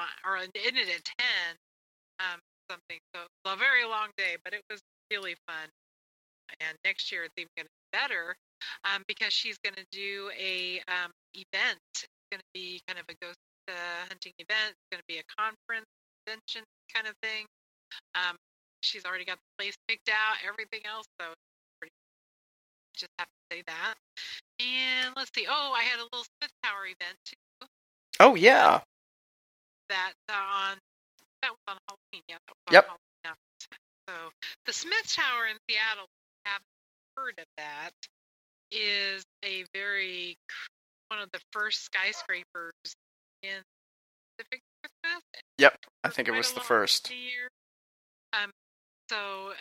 Very cool place, and the very top kind of pyramid shape, and a family lives up there, which is really cool. But the place has a lot of ghosts. It has these powered elevators that can only be powered by a person, a living person, supposedly. But these elevators have been known to be called certain doors and open on their own. The security guards are freaked out when that happens. So just had to do that. But anyway, we had a little event there. We dressed up in costume and kind of welcomed people there. Told them some ghost stories around Pine. So. Yeah, it looked cool. The pictures looked really cool. Yeah, I was trying to tell that. And I guess we go on to the Port Campbell Ghost Conference. Okay. Do you want to talk about J&M? Oh, sure. Yes. We had a the J&M Cafe is a bar, kind of a big building. It has an abandoned hotel. It used to be an old brothel above it, and then there's the bar, and then down below is part of the Seattle Underground. Really cool place. Well, the bar has shut down. Other and the tour guides kept taking tours in there, still kept hearing footsteps, people walking, and all this other noises upstairs. So they were like, we got to get people in there to do the investigation because all this is happening. The bar is open, so we need to figure out what's going on. So went down there and. First, we kind of debunked a little bit, found out that actually the Loft restaurant is part of J&M building, and that's what a lot of the walk was. But when we had people go up there and walk across the floor and kind of stomp across the floor, and then we were hearing footsteps while we were talking to them, they were like, well, nobody's walking right now. So... some of it was kind of debunked, but a lot of the other stuff not debunked. So that was pretty cool. But we did keep hearing footsteps in the bar area and it sounded like pool balls being dropped. And went up to check and looked in the windows. And we even had the little homeless guy that was sleeping in front of the door that no one had come in and out of there. And there was no back door because it's actually all down. Kind of safe. About it, but yeah, it was really interesting. So yeah, we went down there, but oh my gosh, I don't know how long been down there, but there was a lot of rat activity. Let's just say, oh my God, fighting rats and smell of the smell of rats. Oh my God, I was just like, this is really stupid. I should not have gone in here without a mask. So, what's a little hantavirus? Yeah, exactly. So I was like, now I'm paranoid. But I didn't breathe very much. Okay, so you only got a little bit of plague. Yeah, just a little bit of plague. Oh my God. So, the rats were bad, but one of the things that happened, so I say, is there anybody here? If there's anybody here with us, can you give us a sign? And as soon as I said that, I really felt like somebody was touching my hair, kind of caressing my hair. And I said, guys, I think I feel like someone's touching my hair. So, of course, they come running over.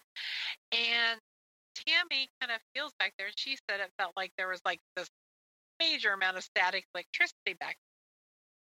And all of a sudden, she and Ryan both see two of my little hairs doing a little dance. A little dance. So, it was kind of interesting. And then I got goosebumps all over.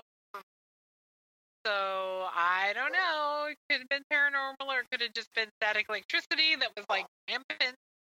But, that was freaky, though. So, I have a little video. What? Video? Well, yes, I was using my phone video, mm-hmm. and I actually was trying to put the phone behind my head, but I didn't. Yeah. Oh. So, but you see the back of my hair. Sticking up. Yeah. Like, let me see your bad head. Yeah, so I was telling him, next time, just make sure at least I'm running out with their video camera. And not one of those personal experience stories. Mm-hmm. I'm sure I'm gonna get a lecture from Ross about it. Mm. So nobody grabbed their video camera with lights. I'm telling you, you gotta go everywhere with a camera nowadays. A camcorder. I'm gonna have a boat above my head. Yes. We'll put a big old camera thingy. Yeah, the whole rig around my head. Yeah, for the radio people you can't see, I'm reenacting her camera rig on her head. Exactly. And we had a walk. Good. And I can actually say something because we're not going to have an investigation walk. But we debunked it really well, and I was really proud of the team we had that day because, she had a lot of strange experiences in one room, and they were doing the electromagnetic field detectors in that room, and the EMF was off the charts from the fluorescent lighting and clock, things like that. And, there was a few other things that we kind of debunked, and it was just like, wow. So that was really good. So we're not going to do an investigation. And she was really afraid to have children around. She thought that they would, be really scared. So, So I think we debunked it pretty well. But, having high EMF will, make you feel paranoid, make you sick, have headaches. It can do a lot of damage. So, yeah, so really well. I'm sorry. That's just my phone, not a ghost. Oh. So, yeah. But, cool. That's about it. That's all I can, throw in there real quick. 5 minutes to spare. Okay, well, we got the Port Gamble conference. Yes. That's right. And Jake did an amazing job. Talk. I thought it was really good. It was a hands-on experience. Everybody had a great time. They love it. Yeah. And June did her travel album. Oh, just so you know, in the month of October, June goes on tour to every popular library in the country to give this lecture. So make sure you buy tickets in advance. That would be fun. actually. But I had a lot of fun doing my library talk. So, you know, I'm thinking of branching out and doing more and making like different regions. I think I'm going to do a haunted castle one that I've been to. You know, the South, the East Coast, the West Coast. So, but she played evidence with each location, which makes it even better. Yeah. So it was fun. But the video, of course, did not work. My mistake. Next time I'm going to use my own laptop. Mm-hmm. That's right, kids. Remember, use your own tech. Yep. I learned the hard way. I mean, some of it was just fine. It's the, you know, some things didn't make it onto a USB stick, so you got to use your laptop. Yeah. Mm-hmm. Learn the hard way. But other than that, it was a lot of fun. Mm-hmm. It was a lot of fun, especially spending the day with Jake and Sandy. Yes, it was fun. It was. We hung out. We bought tchotchkes. We drank whiskey, straight, no chaser. Did we? No. Did we? I'm just saying. Yeah. We had coffee, and I had pumpkin pie. Did I miss that? I had coffee and pie. Mm-hmm. Are you going to do it next year, then? Well, yeah. I'm ready for the Oregon Ghost Conference. I don't think I'm speaking at that. Oh, when is that? March or May? That is March. Okay. Maybe I'll head down for that. Oh, I cannot. We've got a trip. I will not be able to do that one. Yeah, it's March 27th. 8th. Okay. Oh, I might be able to go. It's in Portland? It is in Seaside. So I know Seaside. Yeah. 5 hours. But it's really cool. It's right by Astoria. It's really awesome. You know, Astoria from Goonies, folks. Yeah. Beautiful. Beautiful. Mm-hmm. Yeah. So, Wendy, we've been flapping our gums all episode, and we only have 2 minutes left. What's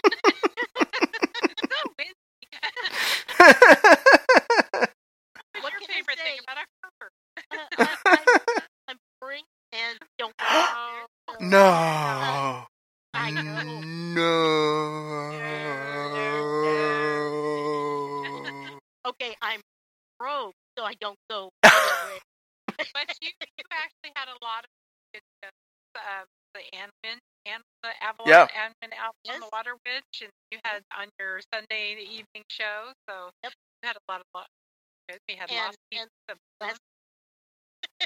And just days ago, I had Jo Wild on and her crazy group of Texan family.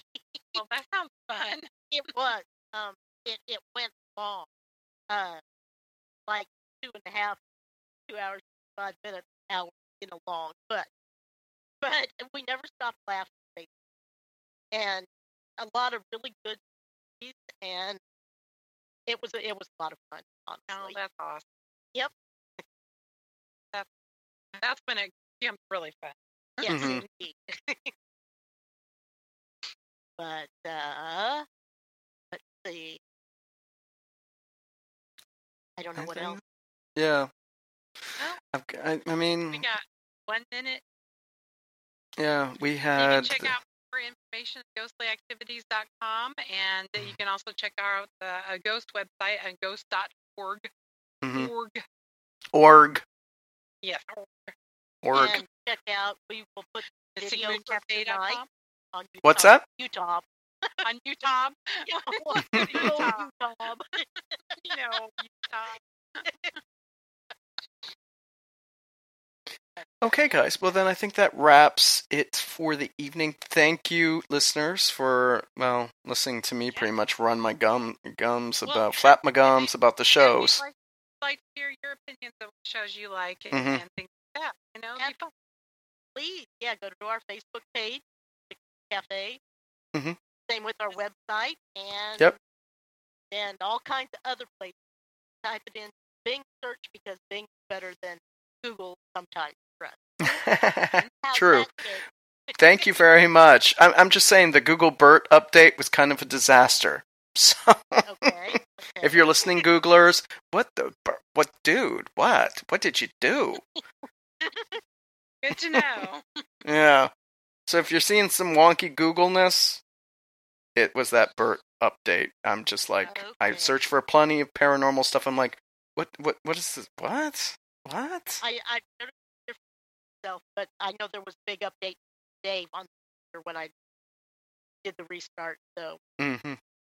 Yep. Yeah. Yep. Okay, guys. All right, guys. Well, this brings us to the end of the evening. I have a rather raucous outgoing track for the show. It's Drown by Bring Me the Horizon. Okay. I'll try to get that for the YouTube video, too. I'll just tack it on the end. Okay. All right. Good night. Okay, guys. Have a good night. Bye. Bye. Bye.